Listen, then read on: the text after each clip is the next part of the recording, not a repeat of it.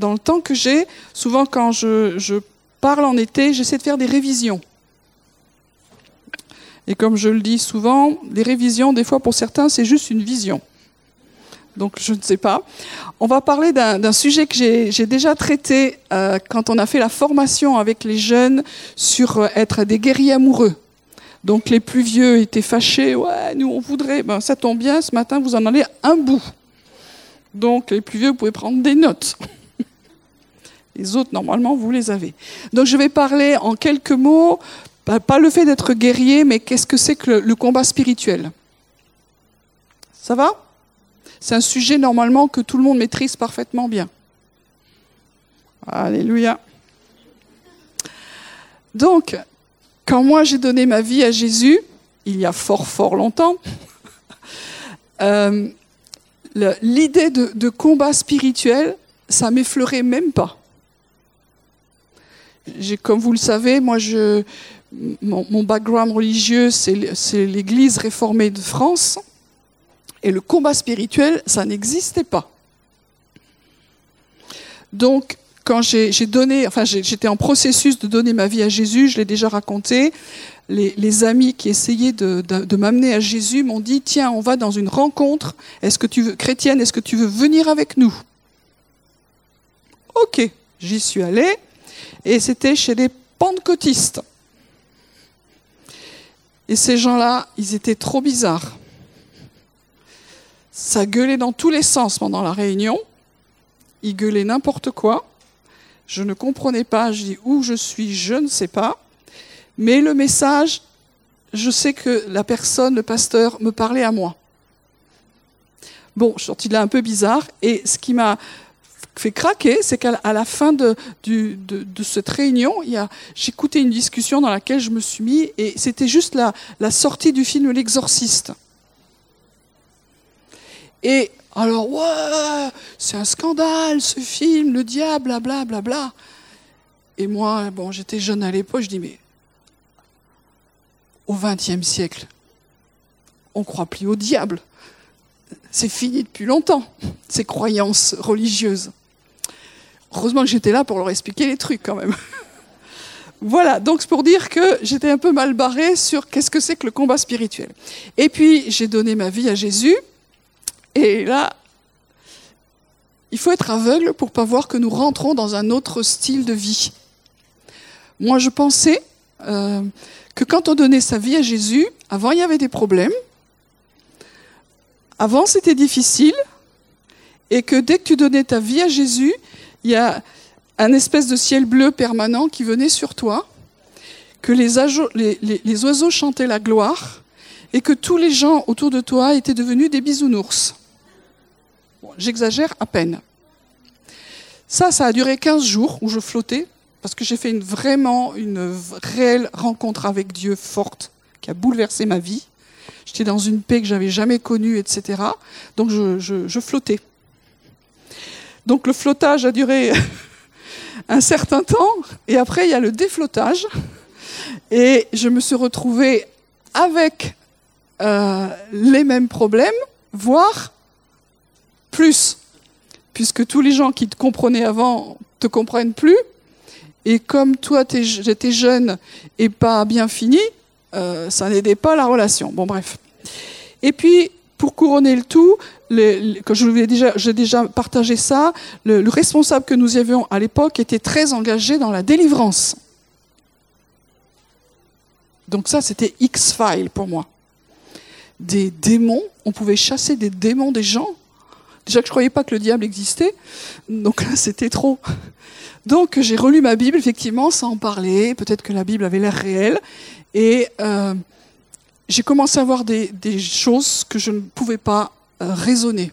Moi j'étais quelqu'un qui était un télo, qui était rationnel. Dès qu'il y avait des trucs sur Descartes, cogito ergo sum, c'était moi j'étais brillante en philo, tous ces, trucs-là, c'était mon, mon, domaine. Donc tout ce qui se rationalisait, tout ce qui s'expliquait par la raison, c'était mon domaine. Et là, j'ai basculé dans mais qu'est-ce qui se passe? Voilà. Donc ça, ça a été mon début de comprendre qu'est-ce que c'était que le combat spirituel. Vous savez, dans le mot combat spirituel, il y a deux mots. Combat, je peux comprendre. Spirituel, je ne comprenais pas ce que ça voulait dire. Le monde spirituel. Parce que moi, j'étais dans un monde naturel qui était rationnel. Et tout ce qui ne se démontrait pas n'existait pas. Ça, c'est très français. D'ailleurs, c'est tellement français qu'on l'a exporté un peu partout. Hein. ça s'appelle le rationalisme. Voilà, donc Dieu a dû faire quelques nettoyages.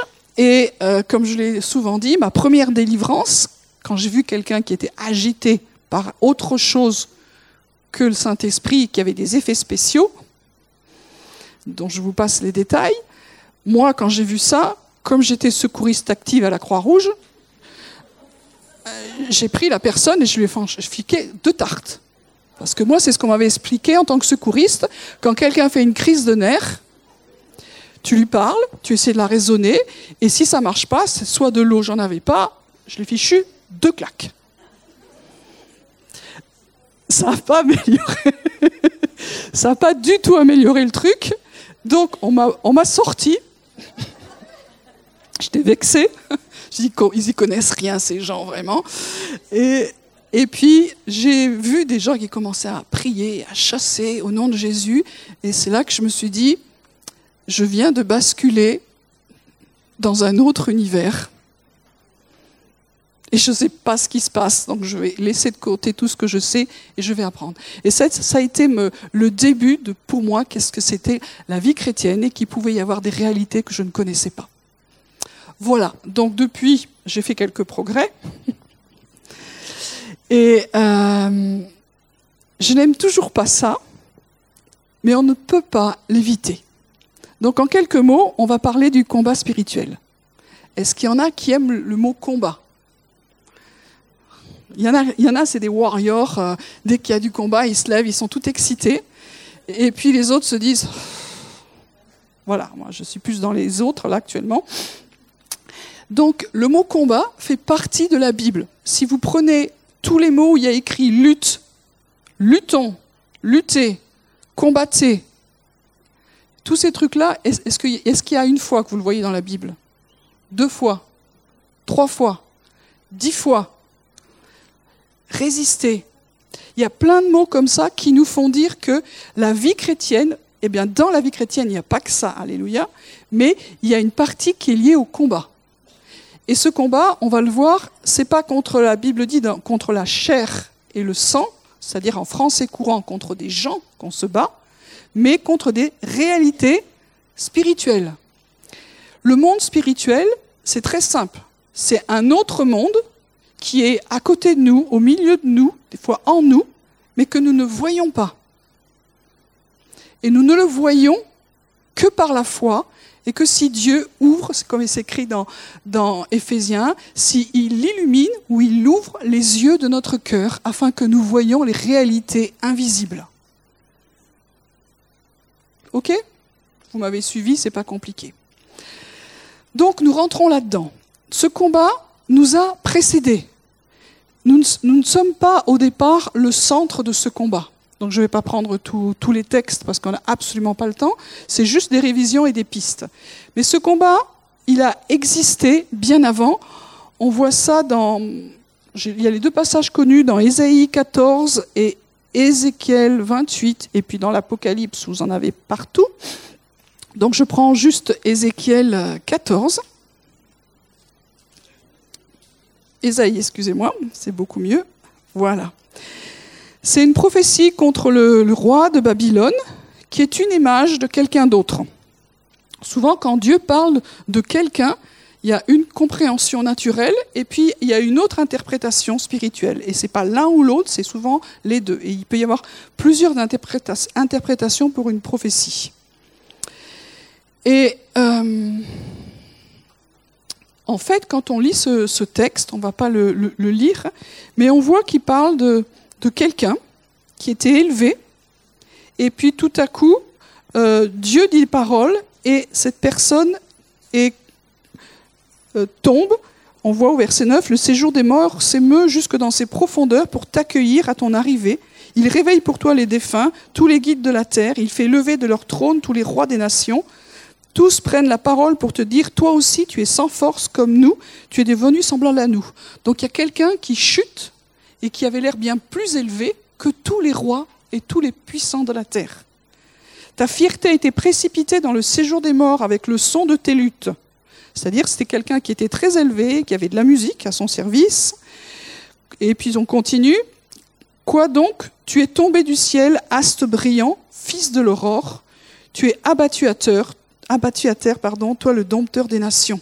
Tu disais en ton cœur, je monterai au ciel, j'élèverai mon trône au-dessus des étoiles de Dieu, je siégerai sur la montagne de la rencontre des dieux au plus profond du nord, je monterai sur le sommet des nues et je serai semblable très haut. C'est le début du commencement de la fin.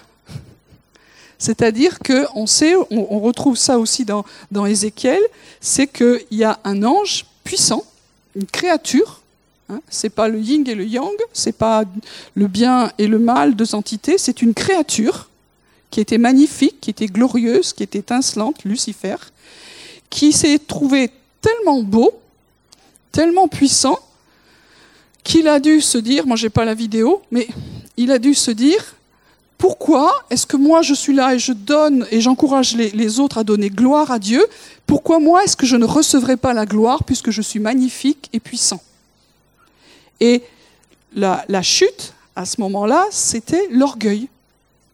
L'orgueil de cet être céleste, il est, il est tombé et euh, c'est là que la, réalité du combat spirituel a commencé. Et on retrouve cette euh, même chose dans Ézéchiel 28. Là, je n'embrouille pas les pinceaux. Ézéchiel 28. Donc là aussi, on ne va pas le, prendre euh, en, en, entier, parce que c'est trop long. Voilà. À partir du verset 11. Entonne une complainte sur le roi de Tyr ainsi parle le Seigneur l'Éternel, tu mettais le sceau à la perfection, tu étais plein de sagesse, parfait en beauté, tu étais en Éden, le jardin de Dieu. Tu étais couvert de toute espèce de pierres précieuses, je les passe. Tes tambourins et tes flûtes étaient à ton service, préparés pour le jour où tu fus créé. Tu étais un chérubin protecteur aux ailes déployées. Je t'avais placé et tu étais sur la sainte montagne de Dieu. Tu te promenais au milieu des pierres ardentes. Tu as été intègre dans tes voies depuis le jour où tu fus créé. Retenez ça il fut créé. C'est important.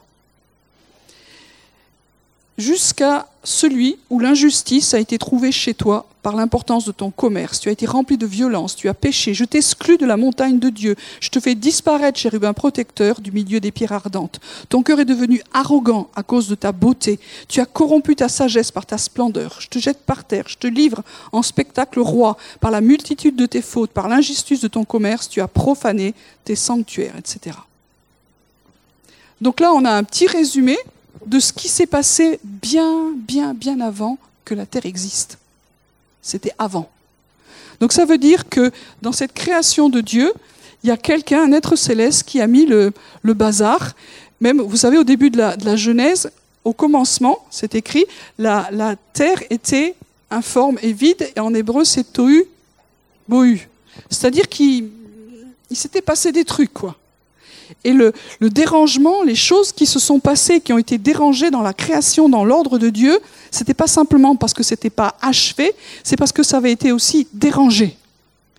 Et c'est ce chérubin qui a commencé à dire maintenant moi je veux m'élever et quand tu commences à dire et ça doit nous parler quand tu, tu as des pensées en disant je suis beau je suis magnifique j'ai de la puissance j'ai de l'autorité j'ai de la richesse c'est le début du commencement de la fin on voit que ce chérubin il était en Éden, il était dans la présence de Dieu, il avait des instruments à son service.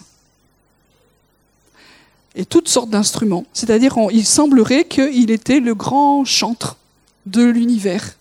Et que c'est lui, dans sa beauté, qui donnait gloire au Très-Haut. Et puis, il a été corrompu par l'orgueil.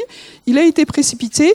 Et on voit que dans Apocalypse 12, verset 4, c'est qu'il a entraîné dans sa chute un tiers des anges. Donc il n'est pas parti seul, il a séduit, il a corrompu un tiers des anges. Et donc, aujourd'hui, il y a un combat qui est spirituel, c'est-à-dire du monde des esprits, entre Dieu et sa création, qui est restée fidèle à la présence de Dieu, et cet être céleste puissant, et je rappelle qui est une créature, et qui a embarqué dans sa séduction et son péché un tiers des anges. Donc voilà le cadre du combat spirituel. Dieu, créateur de toutes choses, il n'y a pas photo, c'est... Il est Dieu. Deux tiers des anges qui restent fidèles, et maintenant, Lucifer et tous les noms qu'il a, avec un tiers des anges qui sont corrompus, qui sont devenus tellement corrompus qu'on les appelle même des esprits méchants, des démons, tellement que le mal les a corrompus et les a pervertis dans leur nature et dans leur identité. Ok C'est clair Donc ça, c'était bien, bien, bien, bien avant qu'on arrive. Et puis Dieu a créé la terre.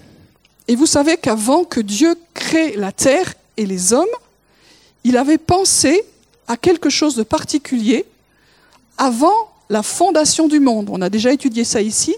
Qu'est-ce qui a été prévu avant la fondation du monde? C'est des révisions. Donc celui qui sait gagne.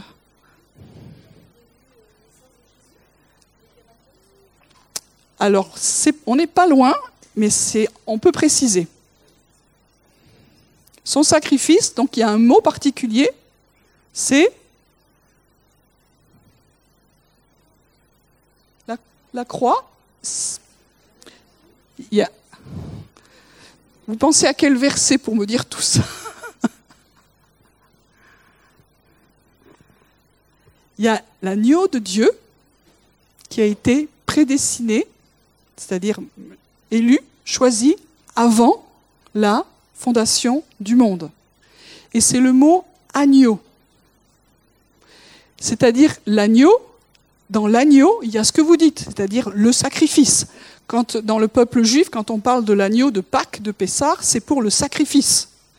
Donc ça veut dire qu'avant que la terre existe, avant que le monde soit, notre monde à nous, avant que les hommes existent, il y avait un agneau qui était prédestiné. Et cet agneau, c'était Dieu lui-même qui avait dit, ben, dans le Fils, moi j'irai.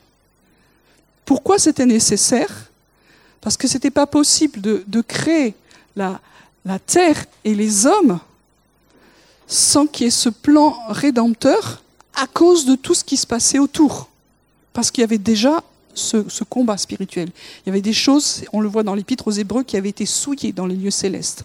Et Jésus, quand il est revenu avec son sang et son sacrifice, il a purifié les choses visibles comme les choses invisibles dans les cieux. Et ça, c'est une autre histoire. Donc, Dieu crée la terre et Dieu crée les hommes. Et c'est devenu quelque part comme le cœur, comme l'épicentre de ce combat. Ça ne veut pas dire que la, Terre est le centre de toute chose de l'univers. Moi, je ne sais pas comment est l'univers de Dieu. Mais la Terre est, devenue l'épicentre du combat. Parce que pourquoi? Parce que Dieu a fait un truc complètement fou. Il a dit, faisons l'homme à notre image. Hein, on se le redit, faisons l'homme à notre image, donc à notre ressemblance. C'est-à-dire que quand Dieu crée l'homme, il y met quelque chose de lui. Et là, ça ne pouvait être que l'épicentre du combat. Parce que si on touche l'homme, on touche quelque chose du cœur de Dieu, de l'identité de Dieu. Donc on est sur Terre, sur petite planète Terre qui n'est rien, mais euh, comme un, le cœur du combat. Et le cœur de l'univers, pourtant la planète est tellement petite, c'est la croix. C'est la croix mais ça c'est après. Donc, dès le début de la création de l'homme, vous avez vu, ça n'a pas traîné. Euh, l'homme s'installe dans, le jardin, tout va bien. Et puis, euh, Dieu lui dit des commandements positifs. Qu'est-ce qu'il lui dit? Rempli, assujettez, dominez, enfin, éclatez-vous, quoi. Hein, en gros, c'est ça. Et puis, il dit, il y a juste un commandement ou qu'il ne doit pas faire. Un seul truc. Tu ne mangeras pas. Bon, très bien, j'imagine que vous avez compris. Donc il y a un seul truc que l'homme ne doit pas faire, et le diable va venir attaquer cette seule défense. Est-ce que ça a marché? Oui, ça a très bien marché parce que l'homme, dans, ce qu'il est, était entre guillemets innocent. On s'est fait, avoir. Et euh, je rentre pas dans les détails, c'est pas mon sujet, mais en tout cas, le péché, à cause du diable, est entré dans l'humanité. Et comme l'homme et la femme ont écouté la voix de l'ennemi, alors ça veut dire que c'est comme si nous nous étions assujettis à lui. Et il a des noms d'oiseaux incroyables, mais entre autres, euh, on l'appelle dans le Nouveau Testament le prince de ce monde. Il y a un seul roi, mais il est celui qui a autorité sur ce monde parce que quelque part on lui a donné les clés du camion à cause du péché. On a dit, Dieu avait dit ça, et lui il a dit, Dieu a-t-il réellement dit? Et on a cru sa parole, et en croyant sa parole, c'est comme si on avait fait alliance avec lui. Et on s'est séparé de Dieu, et vous connaissez l'histoire par la suite. Dieu a chassé nos ancêtres lointains, très lointains, et euh, on est sorti de, la présence de Dieu. Et juste avant que les choses se passent, Dieu a dit quelque chose de très particulier qu'on voit dans Genèse 3, verset 15. Donc il a dit deux, trois bricoles au serpent. Tu seras maudit, tu marcheras sur ton ventre. Donc ça veut dire qu'il ne marchait pas sur le ventre. Tu mangeras de la poussière tous les jours de ta vie. Mais ce qui nous concerne maintenant, je mettrai inimitié entre toi et la femme, entre ta descendance et sa descendance. Celle-ci t'écrasera la tête et tu lui écraseras le talon. Donc ça veut dire que dans ce texte, il y a une déclaration de guerre entre la descendance de la femme et l'adversaire. Donc quand on dit que tout est fini, tout n'est pas fini. Il y a un combat qui demeure et qui perdure jusqu'au retour du Messie. Et nous sommes engagés dans ce combat. Et tous les croyants, je ne reprends pas tous les textes, sont de cette postérité de la femme qui est venue en Jésus. Et dans ce, combat, nous avons autorité pour écraser un jour définitivement, mais ça, c'est pas fait encore. Et lui, il a la liberté, pas de nous tuer, mais de nous blesser. Donc quand on parle de combat spirituel, c'est pas du virtuel. Aujourd'hui, les jeunes et les moins jeunes, on est dans des machins virtuels. Le combat spirituel, il n'est pas virtuel. Il y a des réelles souffrances. Pierre dira, armez-vous à la pensée de souffrir. Vous n'avez pas encore résisté jusqu'à la, la, chair et au sang. Ça veut dire qu'il y a des vrais combats qui sont à livrer. Spirituel, ça ne veut pas dire que c'est pas en vrai. C'est en vrai, mais c'est dans une autre dimension. Et en tant que chrétien, on est engagé là-dedans. Donc c'est un bon message pour la rentrée aussi, de se dire, ben, ça fait partie de la réalité. Donc certains d'entre nous n'ont pas envie de rentrer là-dedans, c'est votre droit, mais il existe quand même. Je peux fermer ma porte en disant, ça n'existe pas, ça existe. Et c'est pas en disant maintenant je crois que c'est pas vrai, tu peux déclarer ce que tu veux. Nous sommes impliqués dans un combat parce que Dieu a dit dès le début, il y aura une guerre entre la, postérité de, de, la femme, c'est-à-dire la descendance des croyants, et puis euh, l'autre. OK? Comment ça marche ce combat? Pour comprendre pratiquement, Dieu a donné un peuple qui s'appelle Israël. Et Israël est le peuple qui nous permet de comprendre comment le royaume de Dieu ça marche en vrai, comment il s'incarne. Et pour comprendre comment on rentre dans les promesses de Dieu, comment on vit le combat, il faut suivre la vie et l'histoire du peuple d'Israël. Et c'est vrai encore aujourd'hui. Alors, comment ça marche le combat? Dieu a dit à Israël, faites une alliance avec moi, suivez ma parole, rentrez dans les promesses que j'ai pour vous et chassez les ennemis. Alors on prend quelques textes. Exode 23, versets 29 à 31. Exode 23. Je ne les chasserai pas en une seule année de loin de toi, de peur que le pays ne soit désolé et que les animaux sauvages ne se multiplient contre toi. Je les chasserai peu à peu loin de ta face jusqu'à ce que tu puisses hériter du pays. Voilà les promesses de Dieu. Dieu a dit au peuple d'Israël, maintenant, allez, je vous donne un pays génial, plein de fruits, plein de richesses, plein de promesses. Allez-y, c'est pour vous. Ils vont l'explorer et ils disent temps mort. C'est quoi ce pays? Il est très bien, mais il est rempli de géants, il est, rempli d'ennemis. Euh, nous, on va se faire ratatiner. Et Dieu dit, je vous l'ai donné. Effectivement, il y a deux, trois trucs. Et ça, c'est une image pour nous dire, aujourd'hui, en Christ, nous avons le oui et l'amen. Et toutes les promesses sont là. Et nous, on y va, on y va, on y va, et on se prend un mur. On revient, c'est où l'arnaque? Tu as dit que, oui, j'ai dit que tout ça c'était pour vous, mais il y a encore des ennemis. Et pourquoi tu les laisses? Donc là, on, s'est tous mis en syndicat. Et on s'est dit, on va, faire on va aller faire, on va convoquer le Seigneur. Pourquoi est-ce que tu as laissé des ennemis dans tes promesses?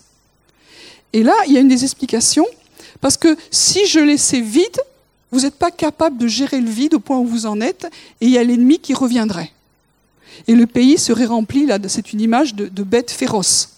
Et bête féroce, c'est une image de tous ces démons du mal qui, qui pourraient venir. Dès que c'est vide, la, nature spirituelle n'accepte pas le vide, donc il y a des ennemis qui viennent. Des fois, moi j'ai dit au Seigneur, pourquoi tu m'as pas délivré en une fois? Pourquoi au bout de 20 ans, 30 ans, il y a encore des choses à faire dans ma vie? Parce que si on était tout vide, après on serait tout de suite tout plein. Mais pas des bonnes choses. On a besoin d'apprendre à grandir et pas simplement à vider le pays, mais à l'habiter c'est-à-dire à bâtir des choses, à faire grandir des choses, à amener la vie. Et amener la vie, ça prend du temps.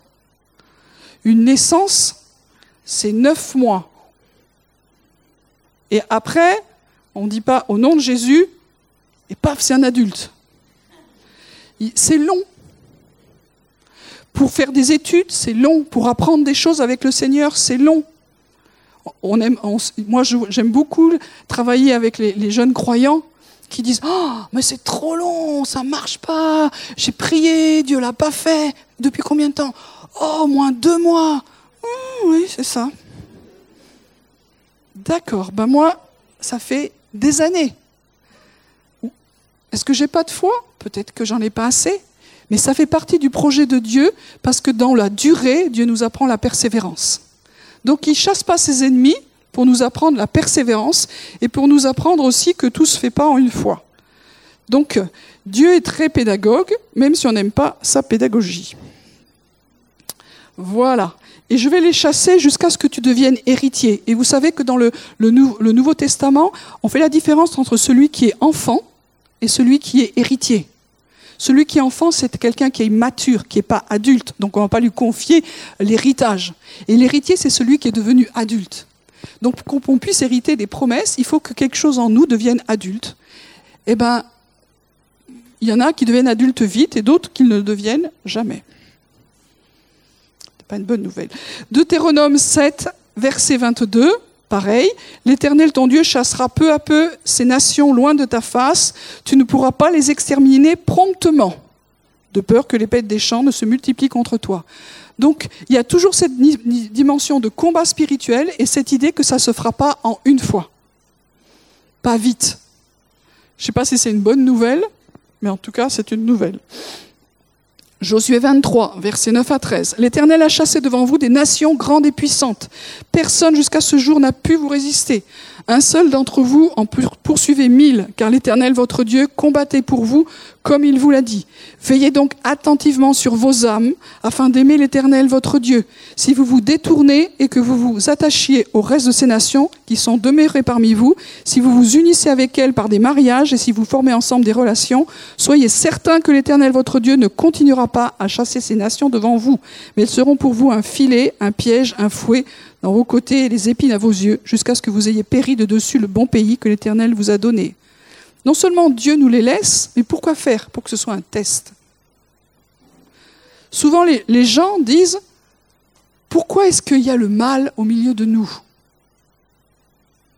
Et en face, ils sont méchants, vraiment méchants, impurs, sales.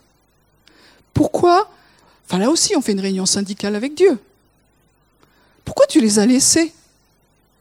Pourquoi est-ce que tu as laissé ça? Parce que là encore, c'est quelque chose que, que, nous devons comprendre. Nous sommes sur Terre pour une raison. Pour apprendre, pour être formés. En fin de compte, c'est l'école. Comment est-ce que nous allons réagir devant le mal? Et là, on revient à Jésus.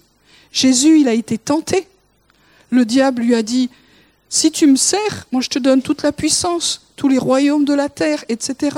Et, Jésus a dit non.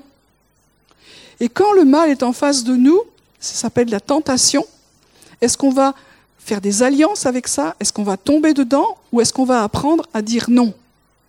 Et c'est comme ça qu'on grandit et qu'on devient des vainqueurs. Et vous savez qu'à dans l'Apocalypse, il est écrit à celui qui vaincra. Si tu n'as rien à combattre, tu n'es jamais un vainqueur. Les vainqueurs sont ceux qui ont combattu selon les règles du Seigneur. Donc Dieu laisse l'ennemi au milieu de nous. Il a la puissance de les virer, hein, on ne s'inquiète pas. Mais il les laisse au milieu de nous, et ça c'est sa sagesse. Moi si j'étais Dieu, j'aurais pas fait ça. Je ne suis pas Dieu, tant mieux pour tout le monde. Et il laisse ça pour que nous apprenions à résister, pour que nous apprenions la persévérance, apprenons la, la victoire à confronter l'adversaire. Alléluia, on aime ça. Hein. et puis un autre verset pour finir ce point. Juge 3, versets 1 et 2. Voici les nations que l'Éternel laissa pour éprouver par elles Israël, tous ceux qui n'avaient pas connu toutes les guerres de Canaan. Il voulait seulement que les générations des enfants d'Israël connaissent et apprennent la guerre. Et ceux qui ne l'avaient pas connue auparavant. C'est clair ce passage. C'est-à-dire que Dieu laisse des ennemis au milieu de nous, autour de nous, des fois en nous, pour une chose aussi, c'est pour que nous apprenions la guerre. Moi, j'ai combattu et je peux bénéficier des victoires de ceux qui m'ont précédé. Et vous pouvez bénéficier des victoires que moi j'ai acquises. Mais ça veut dire que vous aussi, vous aurez besoin de combattre. En tant que parents, on aimerait éviter à nos enfants naturels ou spirituels des guerres. Quand on aime les gens, on a envie d'y aller pour eux, qu'eux n'aient pas à le vivre. Mais c'est pas bon. C'est pas bon. Dans notre société, beaucoup d'entre nous, on a été des mauvais parents. Parce qu'on a voulu éviter les confrontations, les guerres, alors on a pourri gâter nos gosses. Et aujourd'hui, ils ne savent pas persévérer, combattre, résister, se lever, être des adultes. Et la génération de leaders qui se lève n'est que du bonheur. Je ne parle pas dans l'Église, évidemment, mais dans, la société. Voilà. Donc la sagesse de Dieu, c'est que chaque génération doit mener ses propres guerres. Donc pour qu'il y ait des guerres, il faut qu'il y ait un combat. Et pour qu'il y ait un combat, il faut qu'il y ait des ennemis. Réjouissez-vous, il en reste plein pour vous aussi. On n'a pas tout, euh, tout enlevé, on n'y est pas bien arrivé. Voilà. Donc il y en a qui se disent, est-ce que la, venue de Jésus n'a pas réglé tout ça? Parce qu'il est venu à la croix, il est, venu annoncer le royaume, il, est venu chasser les démons, il a réglé les choses, il a dit tout est accompli. Et certains pensent que tout est accompli. Est-ce que c'est vrai? Donc c'est là que les théologiens commencent à... Alors, dans notre communauté, on est assez branché sur la théologie de Ladd, si vous connaissez, George Ladd. Si vous n'avez pas lu, je vous encourage à lire c'est en gros sa théologie, c'est le royaume de Dieu qui est et qui vient. Et que c'est pas ceux qui croient que tout est là, tapez un, ceux qui croient que c'est pas encore là, tapez deux. Non. En Christ, tout est accompli. Tout est fait. Tout le plan de Dieu est fait une fois pour toutes, légalement. Moi, je suis juriste, donc juridiquement parlant, c'est fait on est sur un terrain qui a complètement changé. Et maintenant, tout reste à vivre pas après pas, jusqu'à son retour en gloire, où définitivement il écrasera la tête de l'ennemi sous ses pieds. On aura fini le truc. Donc on est dans cette tension dans le combat entre tout est fait et il reste beaucoup de choses à faire. Et on ne peut pas séparer les deux. Donc Jésus, effectivement, a repris les clés. Toutes les clés d'autorité, on a travaillé sur les clés. Les clés, c'est le symbole de l'autorité. Il a repris toutes les clés au diable. Lui, il nous fait croire qu'il les a? Non. Il en a certaines, mais il n'a plus les principales. Jésus les a reprises et il les donne à qui? À l'Église. Hein. on le voit dans Matthieu. Les, clés maintenant du, séjour des morts ne prévaudront pas contre l'Ecclésia, c'est-à-dire ce groupement de croyants qui vient pour gouverner à nouveau et qui revient dans, aligner les choses dans le plan de Dieu.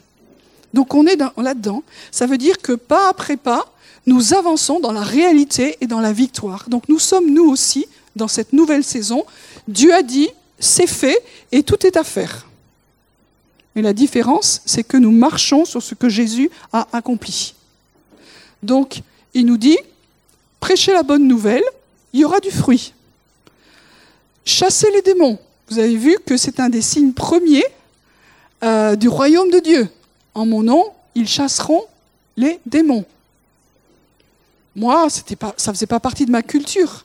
Mais si on est dans un combat, c'est que chasser les démons, c'est une, vraie réalité de combat. Là, c'est là qu'on voit, ah c'est vrai, tiens, c'est, pas du flanc. Donc on marche, quand on dit par exemple la, guérison, nous avons la guérison en Christ. Par ces meurtrissures, nous sommes guéris. Mais quand vous vous baladez dans la rue, vous ne voyez pas tout le monde guéri. Il y a plein de gens malades qui souffrent. Donc il va falloir y aller. Et on voit que pour certains, ça se fait facilement, et pour d'autres, c'est un vrai combat, et pour d'autres, on attend toujours et ça ne marche pas. Donc certains disent, bah, c'est la faute à l'autre qui n'a pas de foi, soit pour qui on prie, donc c'était pas bien, t'es encore plus mal, soit c'est la faute à manque de foi de ceux qui prient, donc euh, vous n'avez plus envie de prier pour les malades, on a tout gagné. Non, c'est qu'on est dans un combat et que l'ennemi résiste, et peut-être qu'il a encore des droits qu'il faut comprendre, mais ça c'est une, autre, chose, il y a un vrai combat qui se fait. Mais nous savons que dans ce combat, il aura la victoire, d'une façon ou d'une autre. Et des fois, on a des défaites. Comme dans tout grand combat, on a des défaites. Et la question, ça va être qu'est-ce que je vais apprendre de mes défaites? La vie chrétienne n'est pas faite que de victoires. Si vous avez un témoignage là-dessus, vous viendrez me voir à la fin. Parce que dans ma vie chrétienne, j'ai des victoires et j'ai des défaites. J'apprends de mes victoires, mais j'apprends de mes défaites. Et ça fait partie de mon apprentissage sur Terre. Et je ne comprends pas tout. Et pour moi, c'est, ça a été vraiment la croix qui a dû passer dans mes pensées. Je ne comprends pas tout et tout va très bien. Voilà, donc, aujourd'hui, je crois que Dieu a tout accompli à la croix mais que c'est au dernier jour que tout sera manifesté. Et dans le combat, on avance dans la victoire, dans les promesses de Dieu, mais en, le faisant au fur et à mesure. Un dernier exemple là-dessus, vous savez que Jésus a ressuscité Lazare. Hmm il était mort depuis trois jours, il a, là, il y a eu des effets spéciaux quand même. Hein. on y aurait été, on aurait filmé le truc, le gars il sort. Et le gars il sort comme une momie. C'est le scénario d'un film incroyable. Et donc, euh, le gars sort comme une momie, Lazare sort, euh, la momie sort. Et, Jésus dit maintenant à ses disciples une chose, déliez-le, donc c'est-à-dire enlever les bandelettes et laissez-le aller. Comme je dis toujours, qu'est-ce qui était le plus dur? Ressusciter le gars qui était mort depuis trois jours et qui commençait à sentir, parce qu'on est dans les pays chauds quand même, ou enlever deux, trois bandelettes ridicules. Évidemment, pourquoi est-ce que Jésus nous a pas rendu un Lazare euh, Parce que Dieu a fait la plus grande partie du travail, mais il y a quelque chose que nous, nous avons à faire.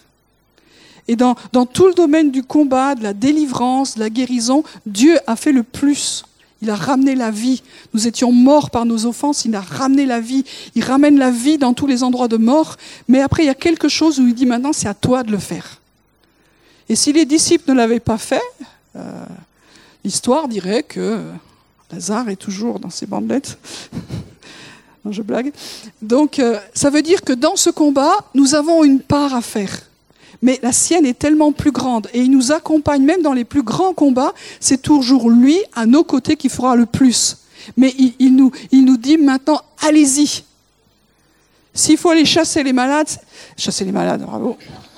S'il faut aller chasser les, démons, on le fait au nom de Jésus. Si on le fait en notre nom, euh, ça, ça, va rigoler gaiement en face. Hein. si on doit guérir, c'est au nom de Jésus. Si les choses doivent changer, c'est au nom de Jésus. C'est-à-dire que c'est lui, c'est comme s'il avait déjà ressuscité, mais nous, il faut continuer le boulot pour l'amener jusqu'au bout. Et c'est cette coopération que nous avons à prendre dans le combat spirituel. Voilà. Et évidemment, j'ai absolument pas le temps de finir. Euh, juste pour expliquer ça, dans Éphésiens 6, puisque là on a fait pas mal aussi d'Ancien Testament, mais c'est repris. C'est pas pas une réalité le combat spirituel vétérotestamentaire, c'est très lié aussi au, au, au, nouveau au Nouveau Testament. Donc Éphésiens 6, c'est un peu un, concentré de ce que c'est que ce combat. Donc on est content que Paul euh, l'ait écrit au verset 10. Euh, fortifiez-vous dans le Seigneur par sa force souveraine. Donc fortifiez-vous. Est-ce qu'on a l'habitude de se fortifier? Ou est-ce qu'on est des mous du genou? Voilà. Revêtez-vous de toutes les armes de Dieu afin de pouvoir tenir ferme contre les manœuvres du diable. C'est quand même des termes qui sont un peu militaires, hein, je m'en excuse. C'est bougez-vous, euh, travaillez votre, être intérieur, fortifiez-vous dans tous les domaines, et puis revêtez-vous de toutes les armes de Dieu. D'abord, il faudrait savoir qu'est-ce que c'est. Qui c'est qui a fait l'école Je connais toutes les armes de Dieu afin de pouvoir tenir ferme contre les manœuvres du diable, car nous n'avons pas à lutter contre la chair et le sang, mais contre les principautés, les pouvoirs, contre les dominateurs des ténèbres d'ici-bas, contre les esprits du mal dans les lieux célestes. Bon, il y a des combats qui ne nous concernent pas, alléluia, mais ceux qui sont en bas, ça nous concerne un peu, c'est notre terre. Hein. Et pour pouvoir euh, rentrer dans ce, dans ce truc-là, c'est Paul, il parle bien de lutte. Vous avez ce mot-là. Lutte, ça veut dire, je ne vais pas faire venir deux personnes,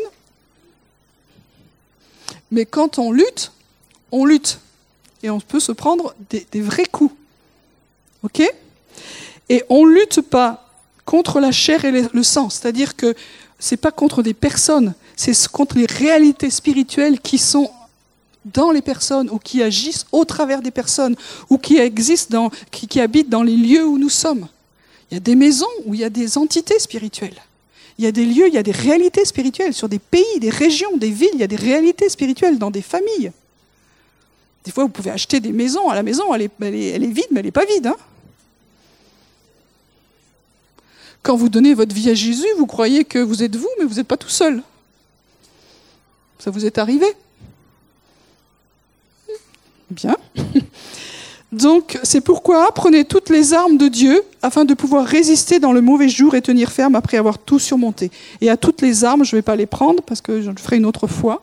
Mais ça veut dire qu'il y a un vrai appel. Quand on parlait de guerrier amoureux, oui, il faut être des amoureux. Oui, il faut aimer Jésus. Oui, il faut aimer son prochain comme soi-même. Oui, il faut aimer, c'est le nerf de la guerre. S'il n'y a pas ça, la guerre, c'est rien. Mais si on, aime, mais qu'on n'a pas compris la réalité du combat, il y a quelque chose qui est très déséquilibré. Et on ne peut pas choisir selon notre identité, selon notre sensibilité. Non, moi, c'est peace and love. Ben, peace and love, tu vas t'en prendre plein la gueule.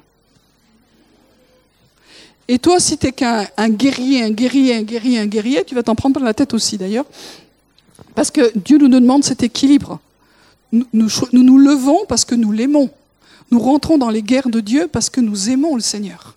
Pas parce que ça va être fun d'aller taper du démon ou d'aller taper sur, des entités ou des réalités. Donc nous sommes engagés dans un choix d'amour et on parle ces temps-ci le fait qu'il faut aimer Dieu, il faut aimer son prochain et ce sera toujours le fondement, le fondement de tout. Mais s'il n'y a pas de guerre, si nous ne sommes pas impliqués dans une vraie guerre, le royaume de Dieu n'avance pas dans nos vies et n'avance pas au milieu de nous. Donc je finis là-dessus. Moi, aujourd'hui, fin août 2017, dans quelle guerre je suis impliqué? La question, elle est simple. Hein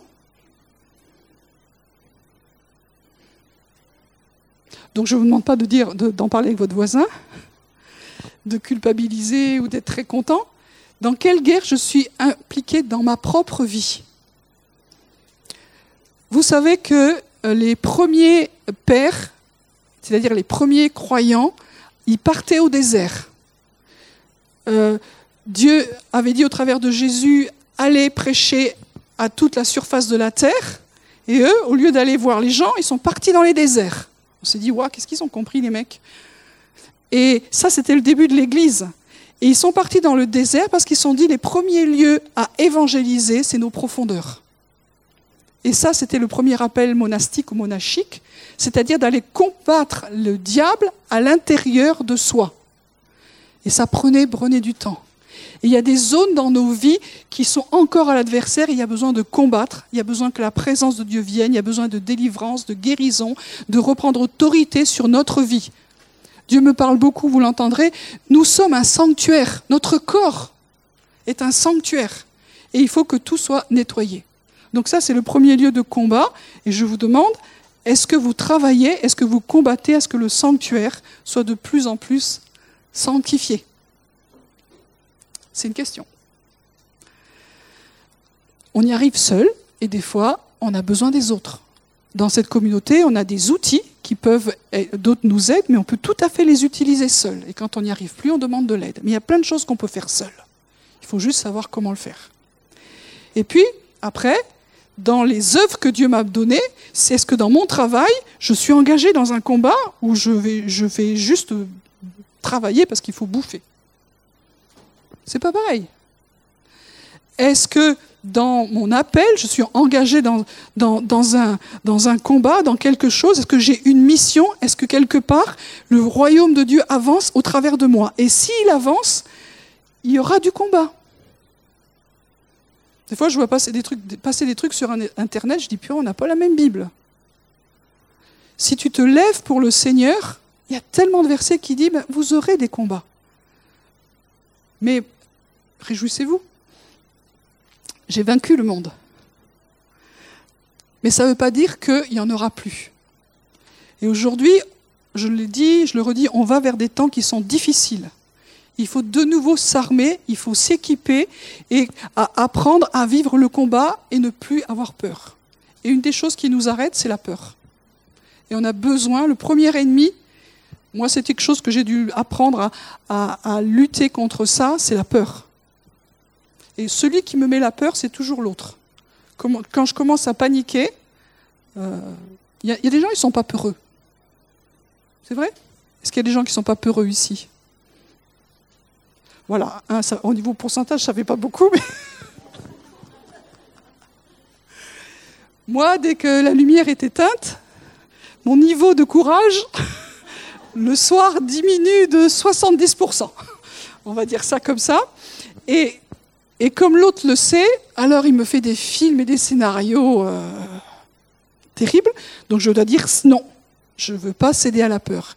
Et là, j'ai toute cette année, j'ai vraiment eu la chance d'avoir euh, des cours accélérés et j'ai fait des progrès. J'ai vraiment moins peur. Et aujourd'hui, je me dis, s'il y a quelque chose à confronter, je vais aller confronter. Et chacun d'entre nous, s'il y a quelque chose qui est difficile au milieu de nous qui vient, quoi que ce soit, s'il y a une famille qui est prête à confronter, alors on sera tous en sécurité. De dire que si quelqu'un d'entre vous est, attaqué ou vit quelque chose de difficile, on pourrait être là en tant que guerrier. Et non pas courage fuyons. Et dans une famille, on a besoin Peut-être que c'est d'abord masculin, peut-être au niveau des gars, mais les femmes, c'est pareil. À un moment donné, tout le monde, dans chacun, chacun dans ce qu'on a à vivre, on a besoin de, se lever et de dire on est vraiment des, guerriers et on sait qu'on va être solidaires et on peut compter les uns sur les autres. Et c'est ça le corps qui va se lever dans les temps de la fin, qui pourra marcher. Donc je veux prier pour finir ce temps. Je continuerai une autre fois. Mais que Dieu vienne réveiller la vérité en nous on n'est pas du tout dans un, truc cocooning où tout va bien, dormez braves gens.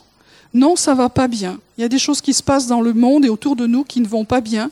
Je vous garantis qu'il y a une accélération des choses ténébreuses un peu partout. Je ne vais pas en parler. Mais ça va pas bien. Ce qui va très bien, c'est que l'œuvre de Dieu n'a pas changé, elle est magnifique, que nous sommes en Christ. Mais ça ne diminue pas le combat parce qu'il sait qu'il a peu de temps. Donc il est un tantinet énervé. Alors nous prions, Seigneur, que tu viennes réveiller en nous cette âme de guerrier que tu viennes nous réveiller, Seigneur, dans le tout est accompli de Christ à la croix. Que tu viennes nous réveiller, Seigneur, dans, cette résistance, dans ce désir de tout surmonter, d'apprendre à nous équiper, de revêtir toutes les armes de Dieu afin de résister, de comprendre qu'est-ce que c'est que de lutter contre ces réalités spirituelles et pas contre la chair et le sang, dans tous les conflits que nous pouvons avoir, dans toutes les confrontations que nous pouvons avoir, dans les portes qui sont fermées. Nous te prions, Seigneur. Et je veux prier par rapport à ceux qui sont dans la peur, dans la crainte, que vous puissiez vous lever, qu'on puisse commencer à prier pour que cette crainte s'en aille. Une, armée qui a peur, c'est une non-armée. Et on veut commencer à prier pour que vraiment cette peur en soit déliée, pour qu'on dise je me lèverai. Même si je ne suis pas si courageux que ça, je veux marcher avec ce que tu me donnes. Est-ce qu'il y en a d'autres qui ont besoin de se lever? Vous êtes, je crois encore. Merci Seigneur. Alléluia.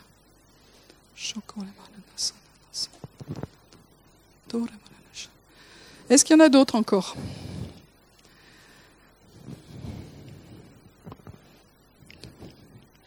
Merci Seigneur. Merci Jésus. Te demandons pardon pour la, peur qui, qui a pris autorité dans nos vies, qui a pris de la place. Te demandons pardon Seigneur. Et nous croyons et nous redisons à nos vies que l'amour parfait bannit la crainte. C'est-à-dire c'est ton amour pour nous. Le fondement que nous avons dans tout combat, c'est l'amour de Christ, c'est la puissance de la croix où l'amour de Dieu s'est manifesté. Et maintenant, si vous le, sentez, vous êtes levé, dire Seigneur, je te demande pardon pour la peur qui est dans mon cœur. Allez-y. Je veux renoncer à cette peur je renonce à la peur par rapport au royaume des ténèbres. Je renonce à la peur par rapport à Satan et à ses démons. Je renonce à la peur par rapport à la violence, à la haine et à la méchanceté.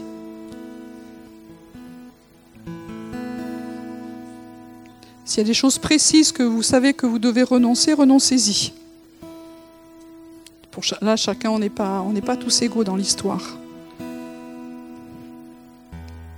Seigneur, tu as entendu nos, prières. Nous sommes humiliés devant toi, Seigneur. Nous nous humilions, te demandons pardon pour cette peur qui a eu accès dans nos vies. Et nous prions maintenant que, que cette porte soit fermée dans le nom de Jésus-Christ. Je ferme la porte de la peur dans ma vie. Je ferme la porte de la peur dans mes émotions dans ma volonté, dans mes pensées, dans les profondeurs de mon esprit. Seigneur, si tu dois guérir des choses à cause de ce que j'ai vécu, que tu viennes me le montrer. Mais je choisis maintenant de faire confiance à Jésus, de regarder à Jésus. Tu viens réveiller en moi le désir de rentrer dans les œuvres du royaume. Nous voulons être une famille de guerriers, solidaires les uns avec les autres. Merci de réveiller l'esprit d'intercession qui est vraiment l'endroit où se livrent les guerres. Réveille l'esprit d'intercession dans le combat spirituel, Seigneur. Nous voulons saisir toutes les armes que tu nous as données, et en particulier le bouclier de la foi et l'épée qui est la parole de l'esprit. Merci Seigneur. Merci pour ces âmes qui sont reprises. Reprenez ces armes, reprenez ces armes et rentrez à nouveau dans les combats de Dieu.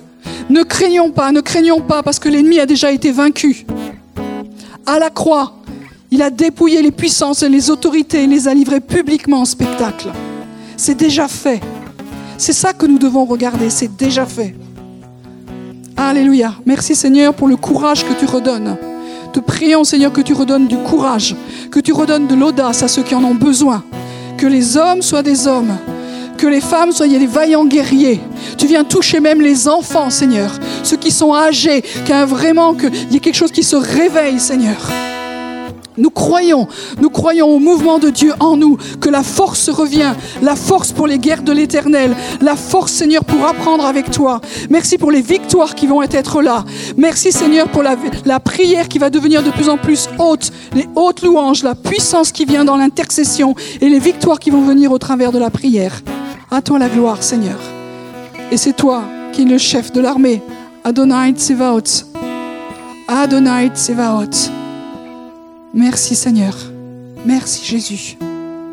Merci Jésus. Merci Jésus.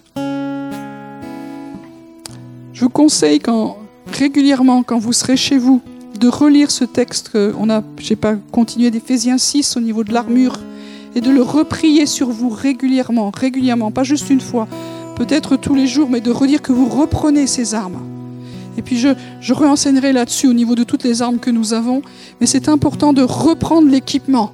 Dieu nous donne des choses, mais on les utilise euh, quand c'est une urgence. C'est au quotidien. Merci Seigneur pour tout l'équipement que tu nous as donné. Et par-dessus tout, le nom de Jésus-Christ et le sang de l'agneau. Alléluia. Amen.